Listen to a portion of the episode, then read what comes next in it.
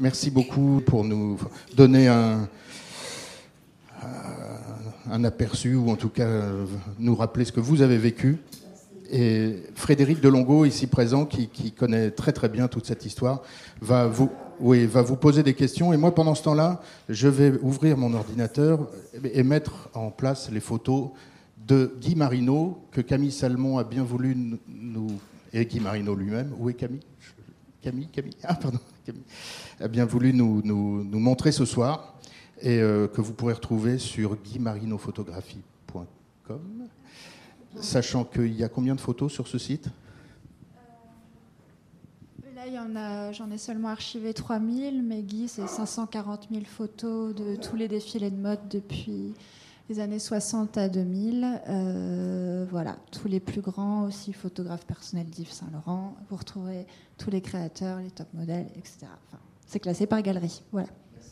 merci beaucoup. Et donc, merci à Guy qui vit dans le Béarn. Et je sais qu'il est sensible à ce qu'on fait ce soir il est représenté par vous. Voilà. Et donc je vous laisse commencer, Frédéric et Guy, et puis moi pendant ce temps-là, j'installe euh, des images, et puis on écoutera aussi un peu de son, parce qu'après tout, il s'agit beaucoup de musique. Oui, je vous donne oui ce serait bien. Oui. On m'entend pas D'accord. Bonsoir Guy. Euh, alors, euh, je, je...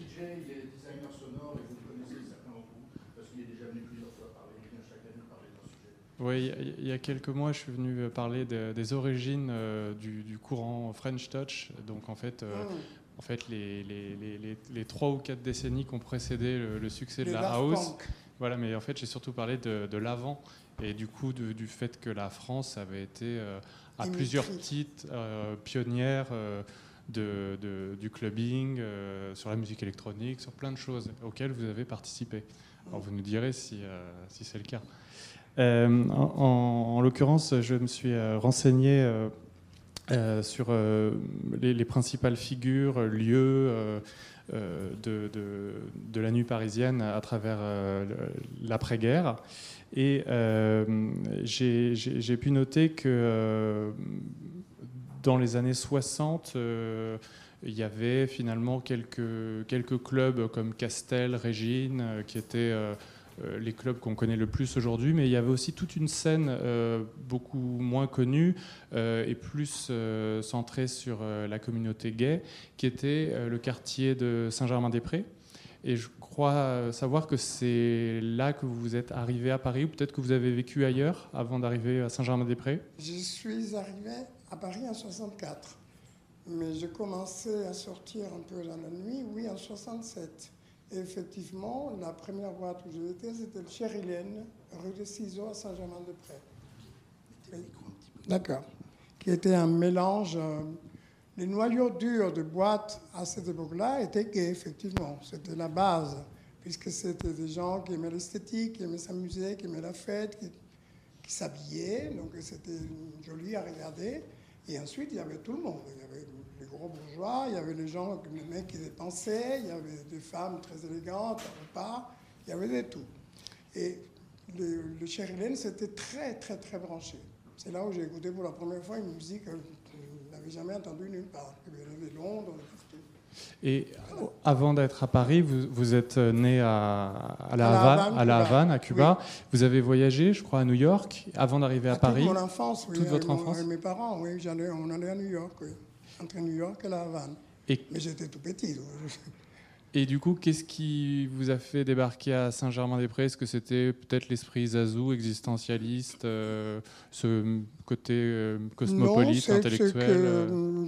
Le hasard, on m'a amené par hasard, on m'a amené dans une petite, une petite boîte, mais extrêmement petite, un bar, disons.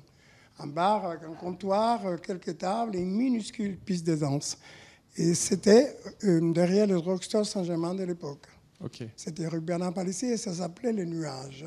Voilà, ça c'est le premier club euh, qui, a été votre résidence. Vous avez joué des disques au Sherry Lane aussi euh, avant non, non, non, non, jamais. Il y avait un disque jockey particulièrement bon qui s'appelait Ralph à l'époque en 67.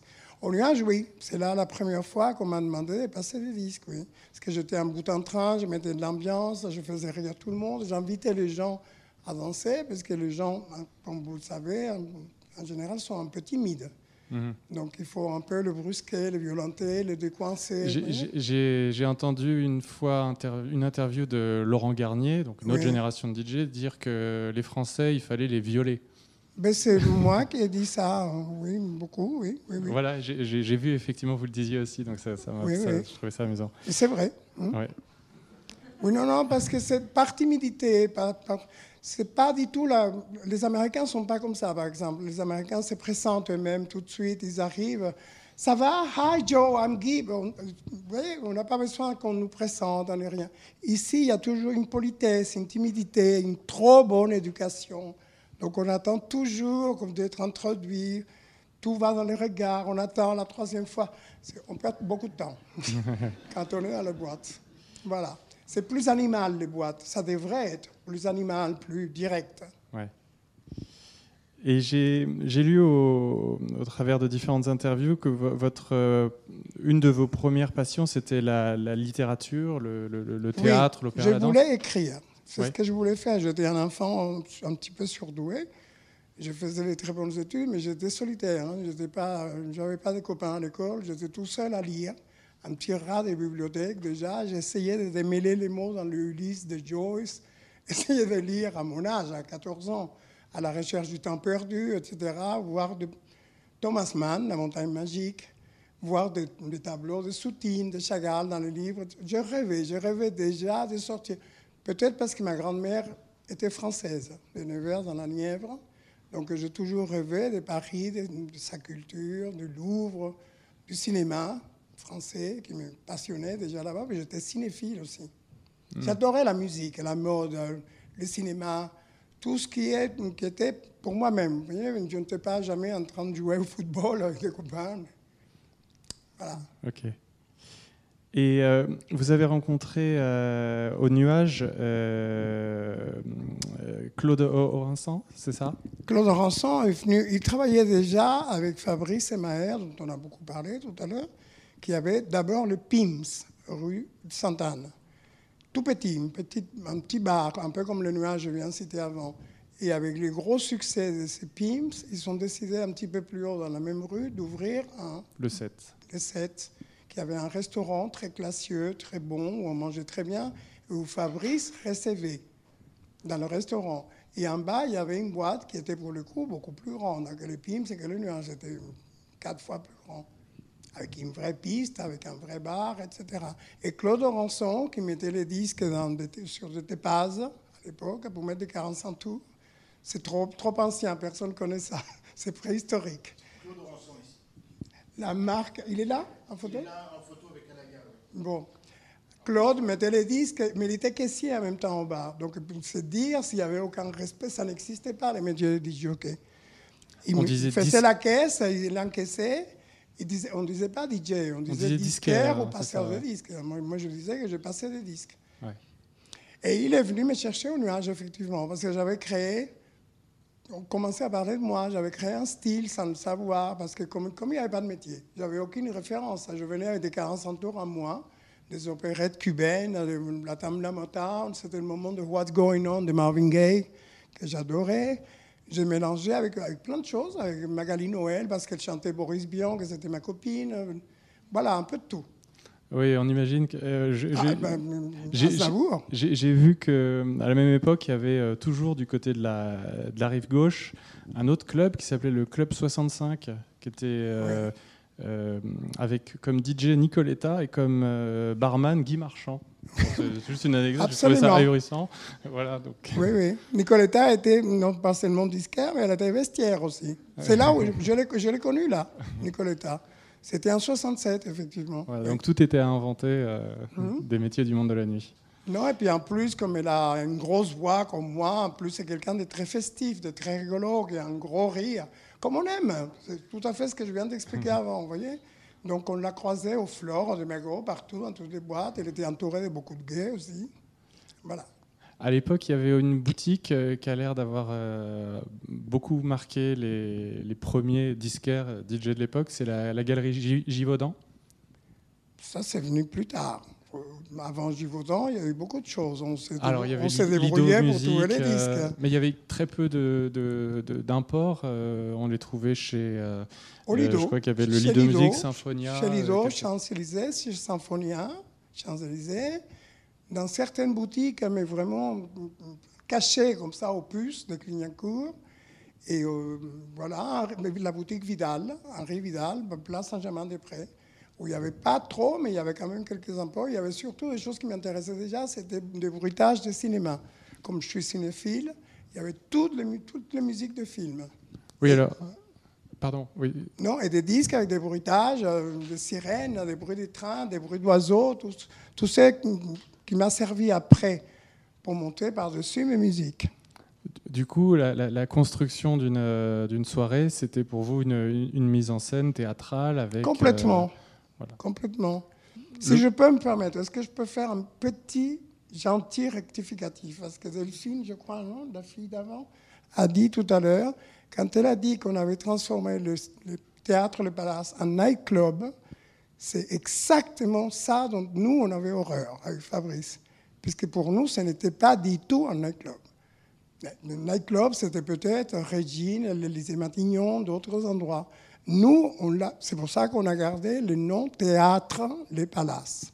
On l'a toujours vu comme un théâtre, où on dansait effectivement. On dansait.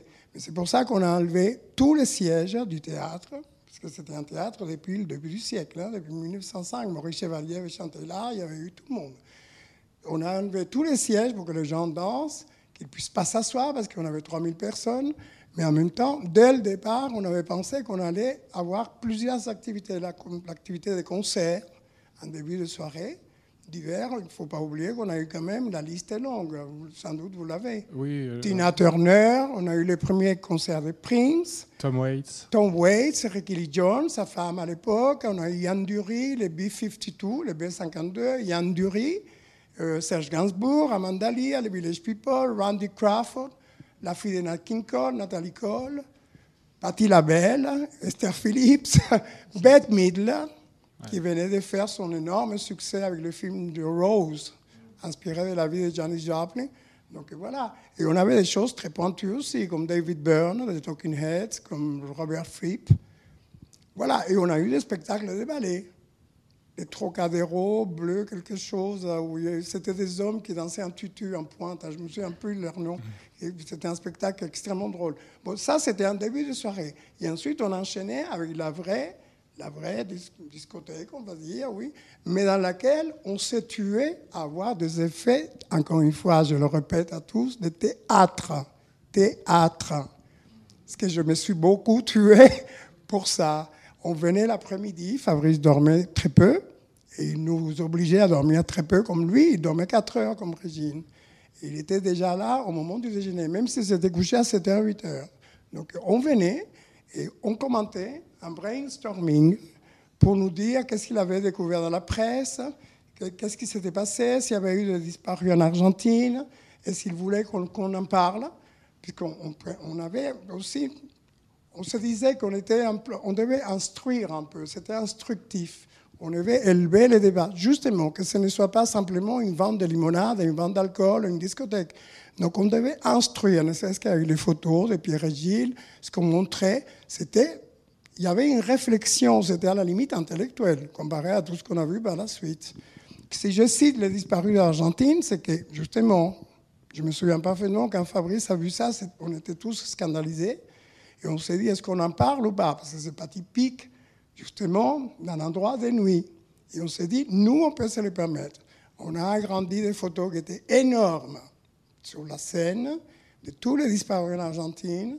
Et il nous a demandé comment on va faire pour pas que ça ait l'air ridicule. C'est un moment intense, justement, c'est social. Et là, on répétait l'après-midi. Il me disait, mon Guy, comment, comment tu vas faire? Qu'est-ce que tu vas mettre comme musique? Je me suis tué, tué la tête à chercher parce qu'on n'allait pas passer un morceau disco pour ça. Donc mon, choix s'est porté sur Nina Hagen, African Reggae, qui allait sublimement bien. On avait décidé de mettre un brouillard, avec des- parce qu'il y avait plein d'effets au palace. hein. Il y avait des confettis, des serpentins, des, des boules en néon qui descendaient, un mur avec des néons de couleurs qui s'éteignaient, qui s'allumaient. il y avait voilà, du brouillard.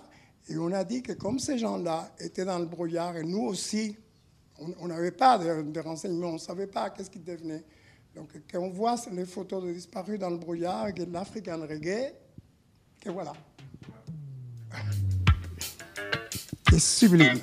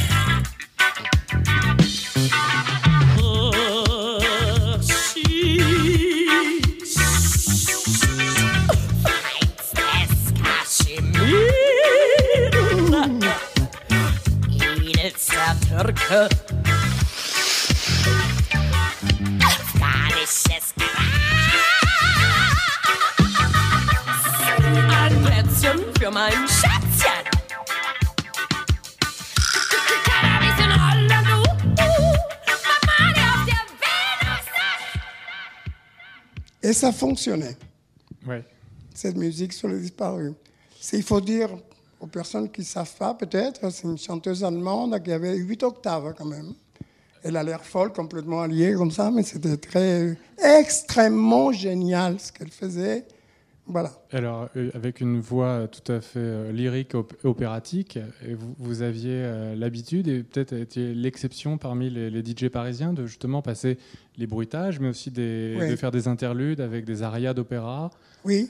Oui. Et vous le faisiez autant au Palace qu'au 7 ou plus au 7 Ah non, non, au 7, je ne pouvais pas me permettre. Parce que la, musique, quand on met les disques, en tout cas, c'était ma conception, dépend de la taille de l'endroit. Quand j'étais au nuage, c'était un bar tout petit. Là, c'était à ras-le-sol. Je ne pouvais passer que des petites chansonnettes, invité à danser, etc. Le 7, c'était déjà plus grand. Je me suis permis des choses. Oui, j'ai passé Stevie Wonder, Living for the City, mhm. où il y a une une rafle en plein milieu de la chanson. On entend que la police américaine, la police new-yorkaise arrive. Et je m'étais amusé déjà, donc au set, déjà, les goûts du théâtre, à donner des torches aux serveurs. J'avais demandé qu'on baisse les lumières. Tout ça a été répété, décidé auparavant, bien sûr. Je teignais les lumières et puis le serveur éclairait tout le monde, un peu comme s'il y avait vraiment. Et j'ai rajouté une sirène, comme s'il y avait une vraie rafle. Voilà, c'était des idées de théâtre. En plus, il y avait des spots de théâtre, des couleurs, euh, lesquelles je jouais pour le faire plus ou moins fort ou éteindre tout d'un coup pour la surprise. Et au Palace, à là, c'était l'apogée. Ce que je m'inspirais en plus de tous mes voyages, de tous les films. Pendant un moment, je faisais toujours la fin de la soirée avec les Valkyries de Wagner, mais dans la version d'Apocalypse Now, le film de Coppola où on entend la voix justement du personnage de l'acteur dire à la fin Vietnam shit. Romeo shall we dance?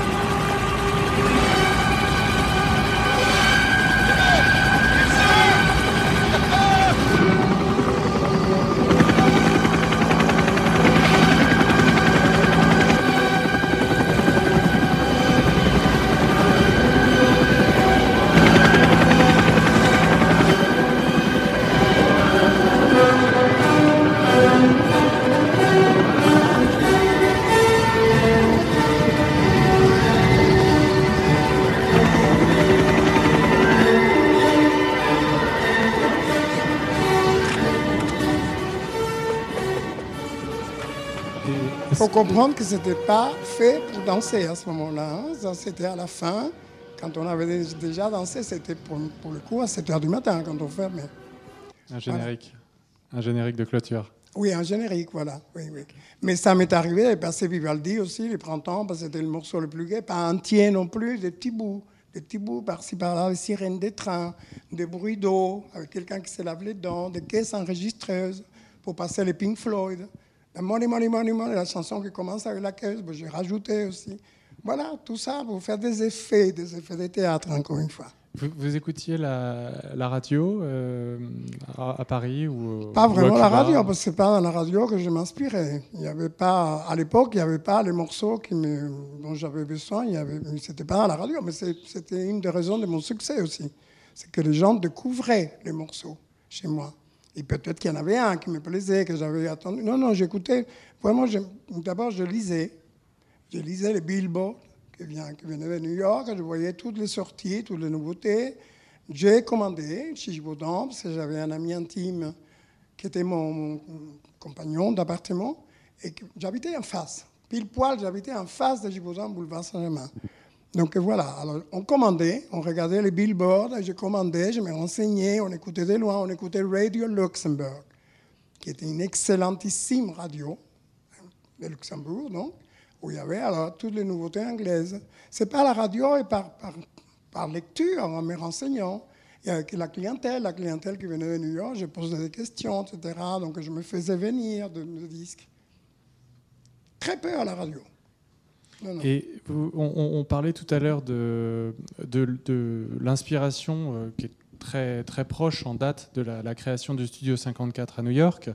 Euh, il semble qu'il y avait peut-être aussi d'autres euh, lieux comme le Paradise Garage, la galerie de Nicky Siano, le loft de David, David Mancuso. Ce sont des lieux que vous avez été visités, que vous avez fréquentés? Tous. Tous? Tous. Et il y en a peut-être un en particulier où vous avez... Bah, J'ai vu le studio 54 avec Fabrice. On l'a vu. C'est là où on a vu justement ce qu'il fallait faire ou pas faire parce qu'il y avait euh, des choses qui nous plaisaient. D'abord, la taille de l'endroit, c'était extrêmement haut du plafond. C'était un ancien studio de télévision. Donc c'était extrêmement grand, extrêmement haut du plafond. Donc c'était déjà dans la dimension, dans les dimensions de ce qu'on voulait faire à l'avenir, de ce que Fabrice comptait trouver à Paris avec l'aide de Michel Guy, comme ça a été évoqué tout à l'heure. Euh, d'abord, il, était question d'un endroit, un lieu qui était en face du 7 rue Sainte-Anne, ça n'a pas marché, qui était déjà beaucoup plus grand, dix fois plus grand que le 7. Et ensuite, Michel Guy lui a parlé quand on est revenu du Studio 54, où on s'est dit il nous faut faire aussi grand, aussi surdimensionné, mais plus au goût français, plus intellectuel, moins. Il y avait quand même des petites choses limite un peu kitsch, limite un peu vulgaire, comme souvent aux États-Unis. Hein, le, le, meilleur côtoie un petit peu le pire par moment. Et il y avait des gogo danseurs, les sex salaires, des choses comme ça que nous, on n'a jamais fait ça au Palace. Non. Ah, je, je ne l'ai pas vu. Je n'étais pas là ce soir-là. J'étais pas là ce soir-là. Je ne l'ai pas vu. Dimanche après-midi, peut-être, pour le petit danse, oui. Et, la, main bleue semblait le, concurrent. En tout cas, on sent qu'il y avait une, espèce de, compétition avec euh, euh, l'ouverture de la, de la piste de roller en dessous du privilège, suivie par l'ouverture mhm. de la main jaune par les patrons de la main bleue. Absolument. Il y avait une espèce de. comme, euh, comme la, compétition entre le quartier Saint-Germain et la rue Sainte-Anne. Absolument. Donc il y a eu vraiment cet échange entre les, quartiers, les, mhm. les concepts.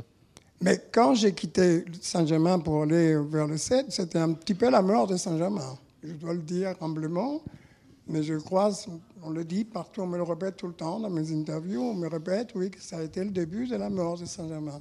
Parce que jusque-là, effectivement, il y avait le fiacre, il y avait le Cherilien, il y avait plein de les speakeasy, où avait travaillé Nicoletta également. Plein d'endroits comme ça, et tout s'est un peu arrêté, c'est parti sur la rive droite. Voilà, d'abord il y a eu les 7, le PIMS, etc. Et ensuite, bon, le palace, c'est tout ce qu'on connaît. J'ai oublié de dire que j'étais plus impressionné encore par le garage, les Paradise Garage, que par le Studio 54. Où effectivement, alors là, c'était une constellation de vedettes comme j'avais jamais vu de ma vie, j'étais impressionné. il y avait Diana Rose, Liza Minnelli, Halston, qui était le Saint-Laurent de l'époque, Nicholson, Warren Beatty, tout le monde dans, dans, dans les VIP évidemment. Et à côté de ça, il y avait la foule, la foule d'inconnus de, choses qu'on n'avait jamais vues ici, des barman, qui servaient, des serveurs au bar ou des barman qui servaient torse nu, carrément, misant sur la beauté masculine, torse nu et qui servaient avec un pistolet, et qui dansaient en même temps, qui faisaient des pirouettes avec les pistolets. Nous, on ne connaissait pas le pistolet d'ailleurs, on a essayé d'importer, mais on n'a pas eu le temps, justement, d'amener au palace. C'était très, très visuel, les gens s'arrêtaient pour regarder, c'était un ballet. Et les Paradise Garage, alors là, la musique, c'était une des meilleures pourquoi on rit ah, Ça y est, on a une. On a une photo Des- d'un homme dénudé avec une Le cape. sexe à l'air Euh, oui. Et on voit bien que c'est au palace. C'est pas au bois de Boulogne, non. 25 octobre 78 au Palace. Ben, ben oui, mais j'y étais alors. Je- ça dépend des jours. J'avais un jour de congé quand même. voilà. Étais Et donc, oui, au, Par- au Paradise Garage, euh, Larry Levan. Ah, la musique. C'était un vrai garage. hein. Donc là, pas un meuble. Il s'encombrait pas, mais pas un meuble, pas un tableau. Rien. Absolument rien. Simplement l'en- l'entrée comme ça, comme si c'était pour les voitures, un vrai garage. Et là-haut, alors là, toutes sortes, de- la fête de l'humanité, ça aussi, ça nous plaisait beaucoup. Ça, ça nous inspirait. Ce mélange, c'était un tournage de Cécile B2000. C'était la fête de l'humanité. Il y avait tout le monde. Des portoricains, des, des- gays, des pas gays, des, ouvriers, des, Indiens. C'est la première fois que je voyais des Indiens habillés en Indien, un peu comme celui des Village People en train de danser au milieu de la discothèque. Il, il- Ah non, mais il- il me semble même que le. Larry c'est- Levin était un génie, hein, Ouais. le, le Ouais. jockey officiel. Il, il semble même que, je crois, c'est Jacques Morali, le producteur de Village People. Euh, je crois même avoir lu que vous, vous le connaissiez et qu'il vous avait soumis l'idée ou vous l'avez aidé à la trouver, cette idée de, de, de, de- de créer un, un groupe comme ça. De... Absolument, parce qu'il m'a, il m'a raconté qu'il avait croisé un Indien, justement, torse nu, très, se sentant très beau, voilà, et, et qui portait en même temps des boots de cowboy. Donc, elle mélange indien, avec la coiffe de plumes d'un Indien, torse nu, penturluré comme les Indiens, des taches sur le torse aussi, mais des bottes de cowboy et, un jeans. Donc, l'Indien et les cowboys qui poursuivent les Indiens. Tout dans la même personne. Et quand il m'a commenté ça au set, c'était notre client hein, et c'était mon ami. Parce que je lui avais déjà beaucoup passé Richie Family, beaucoup de groupes euh, qu'il produisait déjà. Il m'avait remercié d'ailleurs dans l'un des disques, je crois que c'était Brésil, de Richie Family, où il y avait toute la face. Et il avait- il m'avait remercié dans le médaillon, merci à Guy Cuevas Club 7, il m'avait payé un billet à New York. Et il m'avait commenté cette histoire de l'Indien et je lui ai dit, mais il faut faire, il faut faire tous les, tous les types comme ça qui sont des fantasmes des gays. Les soldats, les, les- militaires, voilà, les pompiers, les, flics, avec, tous en uniforme évidemment. Incroyable. Et c'est de là qu'est sortie son idée de Village People, qui était une idée de génie. Oui, qui a, qui a bien marché. Ils ont fait que des choses extrêmement commerciales, je l'avoue. C'était pas toujours du meilleur goût, mais, mais ça fonctionnait. Ça a fonctionné très longtemps. Ils, ils existent toujours. Et Felipe, l'Indien, il existe toujours. Et alors, parmi les, les clients du, du set et du palace, euh, il y a évidemment toute une constellation de, de personnalités euh, hautes de, de la mode. Ouais. Euh, vous avez travaillé avec eux pour euh, produire des musiques de défilé, peut-être d'autres choses que des musiques de défilé. En tout cas, vous, oh, j'ai j'ai vu apparaître régulièrement euh, les noms de Lagerfeld, Saint-Laurent, Kenzo, Montana. Euh, peut-être Hein? euh, de- de- Il y a eu un peu Castelbajac, une fois Mugler, il y a eu Enrico Coveri, il y a eu Dior Monsieur, il y a eu Dorothée Bis, il y a eu. Je ne me souviens même pas, il y a eu beaucoup, beaucoup de gens. Beaucoup, oui. Et- Et, Kenzo, je suis resté 35 ans dans la maison Kenzo, à faire les musiques de défilé. Oui. Pas à composer, à choisir des musiques, des morceaux dans mon style à moi. C'est ce qu'il voulait chez moi. Mais pas, je ne passais pas la même musique dans les boîtes, hein, du tout. Oui, j'imagine. Et alors, le, le, le, le métier de, de sound designer, de- d'habilleur pour le- les défilés de mode n'existait peut-être pas non plus. Il non avait, plus. Il n'y avait pas non, de musique ça dans les aussi, défilés. j'ai un peu inventé, oui. Puisqu'au début, par exemple, pour Montana, c'était un mélange dans les morceaux que j'avais choisis, mais il y avait un pianiste aussi. C'est un coupé d'un pianiste, et pour certains, ça, ça dépendait de quel, quel vêtement allait sortir. Alors voilà, Claude m'avait dit ça, on va mélanger avec un piano. À chaque fois, c'était. Bon, Saint-Laurent, forcément, comme c'était un fan de Maria Callas, et moi aussi, donc il me demandait soit des musiques de cocktails extrêmement élégantes, haute couture, ce qu'on dirait maintenant musique lounge.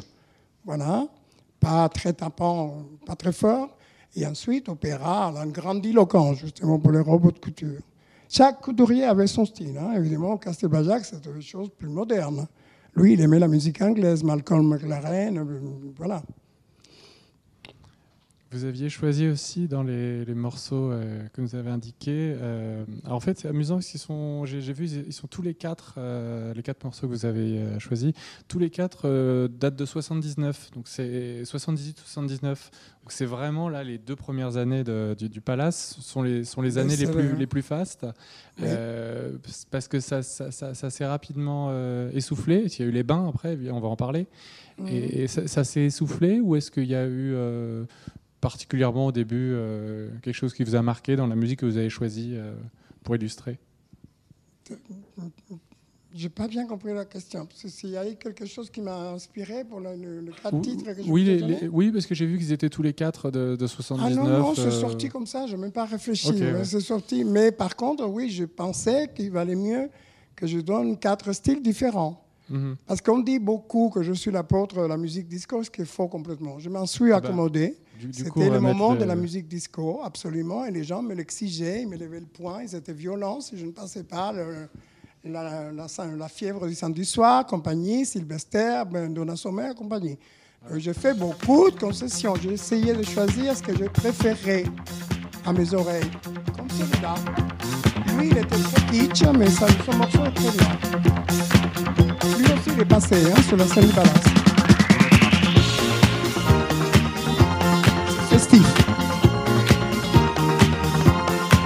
On danse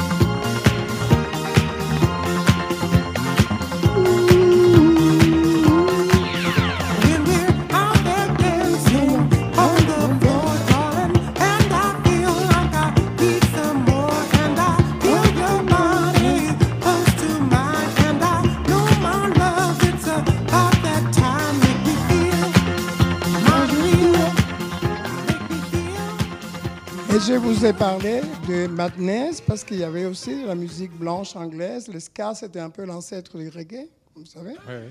Et qu'on passait, on passait de tout. Je passais absolument de tout. Du reggae, du noir, François Hardy, Johnny Mitchell, Pink Floyd, Supertramp, Sting. Il y avait de tout et beaucoup de disco, effectivement. Mais je passais aussi ton West, de la salsa. Comme je dis tout à l'heure, il y avait à the Gym, puis un morceau dans West Side Story, il y avait absolument de tout, dans tous les sens. Avec un noyau dur de la disco. La pièce. One step beyond.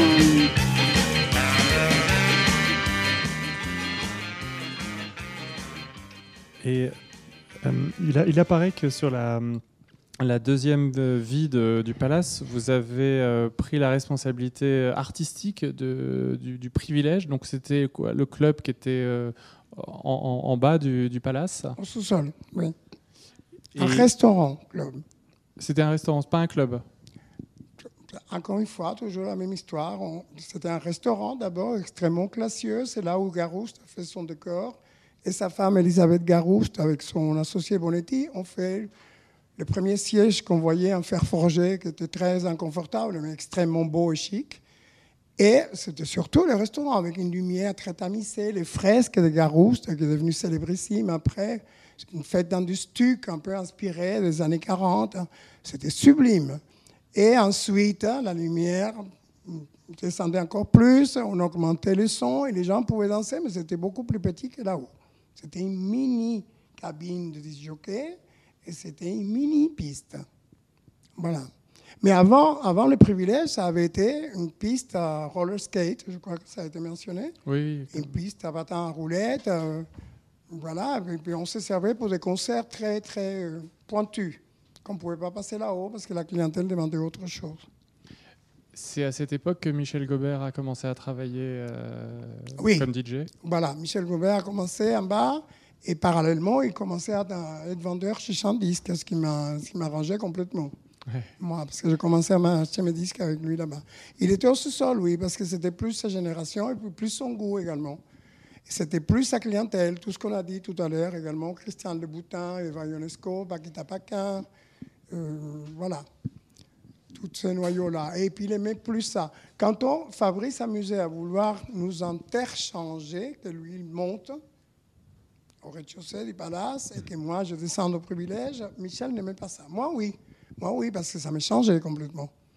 Et, descendre et passer une autre musique. Alors là, je me suis amusé à passer America, plein de choses, Beach Boys.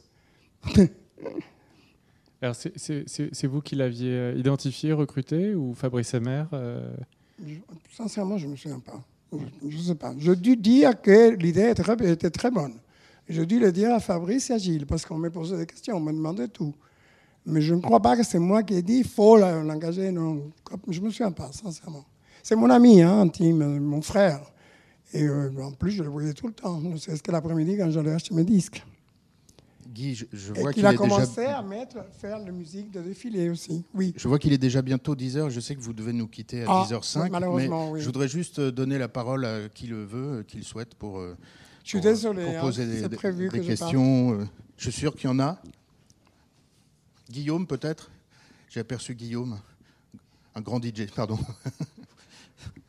Guillaume? Merci. n'ose pas parler? Ah. Bonjour. Euh, en fait, moi j'ai une question très, très prosaïque. Vous, vous passez encore des disques? Vous avez l'occasion de passer des disques? Non. Dans des boîtes? Dans des boîtes où aujourd'hui il y a de plus en plus de podcasts en ligne. Euh, Non, non, enfin. Non, j'ai arrêté complètement. J'ai été invité à certaines soirées privées très prestigieuses, comme la Maison Cartier, qui a célébré les most, leurs marques, leurs sous-marques. Hein au musée de l'homme où il y avait tout Paris, etc. Et on était huit disjockeys. Et j'ai fait un set d'une demi-heure. J'ai commencé à avoir déjà des problèmes de vue, donc j'avais quelqu'un qui m'aidait, qui m'assistait. Mhm. Une deuxième fois, pour la sortie du livre sur Marie-France, la chanteuse, alors il y avait Frédéric Becbédé, Ariel Wiesman, Serge Kruger, tous les vieux de mon époque, même tous les copains.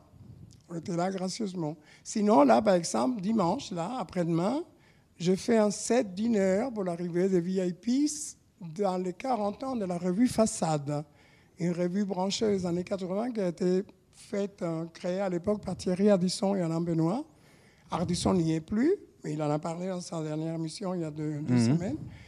Et Alain Benoît fait une grande soirée où Ariel Wiesman, d'ailleurs, va passer les disques en bas à la discothèque. Moi, c'est là-haut, mais je préparais à l'avance avec deux assistants, parce que je ne vois pas, vous l'avez compris. Donc c'est compliqué pour moi. Mais j'ai tout mon talent et mon cerveau. Est-ce que vous écoutez toujours de, la musique beaucoup chez vous? Ah, Toujours, je ne peux pas vivre. Je suis né dans la musique depuis que j'étais gosse. Et vous en découvrez encore? Je découvre toujours des choses, oui. Par-ci, par-là, quand j'écoute FIP, quand j'écoute TSF Jazz, qui sont mes trois radios, FIP, Nova et TSF Jazz. C'est radio classique aussi, pour, comme à l'époque, pour euh, aérer le cerveau. D'accord, merci. C'était Guillaume, euh, DJ par ailleurs. Merci Guillaume. Et grand voyageur. Ah ben comme moi à l'époque. bon prochain voyage.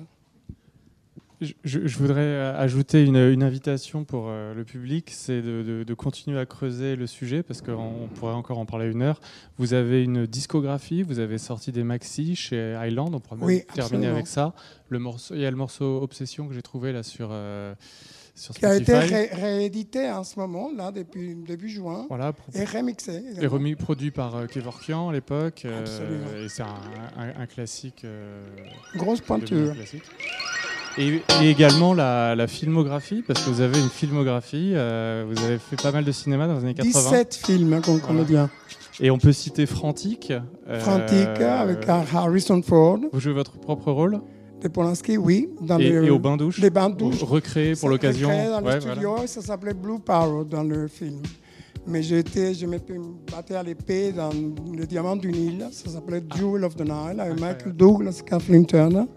Dans le deuxième film de Prince en blanc et noir, où il jouait un pianiste sur la côte d'Azur, Under the Cherry Moon. Dans Ne réveillez pas un flic qui dort, avec Alain Delon, Michel Serrault. Voilà, 17 films, c'est tout. Et récemment, euh, dans le Yves Saint Laurent, vous avez. Yves Saint Laurent de Jalil Lesper. Et le tout dernier, c'est encore un film de Jalil qui s'appelle Iris, Charlotte Lebon et Roman Duris. J'avais mon propre rôle aussi. Bon, super. Avec Ariel Wiesman, oui, j'espère que ça va se faire parce qu'il est trop débordé. Mais oui, oui, un projet, oui, c'est mon vieil ami. Alors il, raconte que justement, il venait m'étudier, tout pauvre, il n'était pas connu, il n'avait pas d'argent. Mais il se mettait face à moi, il étudiait mes gestes, il m'a vraiment étudié, hein, parce qu'il me raconte. Hein. Oui, oui, mes enchaînements, mes cassures de rythme, tout, pourquoi il fait ci, pourquoi il fait ça. D'ailleurs, sa musique me ressemble un peu. J'ai lu un, une dernière chose, que vous êtes, euh, vous êtes, euh, vous détestez les, les mix tunnels tout au même tempo, euh, J'ai horreur de ça, parce qu'il n'y a rien de plus monotone, de plus, je, je m'ennuie. Donc euh, les montagnes, vive les montagnes russes. Ah non, non, non, je m'ennuie quand c'est sur le même tempo, comme ça, du début à la fin. C'est comme si on, je sais pas, si on faisait l'amour sur le même rythme tout le temps. Donc on varie quand même. Il y a des variations, comme dans la musique classique. Voilà. On fait des cassures, on surprend, on agite, on secoue le chignon de la bourgeoise. Hein. voilà. il, faut, il faut vraiment surprendre. Voilà, que les gens soient un peu frustrés aussi. Ça a du bon, ça. Provoquer un peu les gens, justement, comme je le disais tout à l'heure. Un petit peu de violence, un petit peu de colère, un petit peu de sympathie, des rires. Voilà. Super. Merci. Merci à vous tous. Merci. Merci. Pardon de devoir partir. Merci.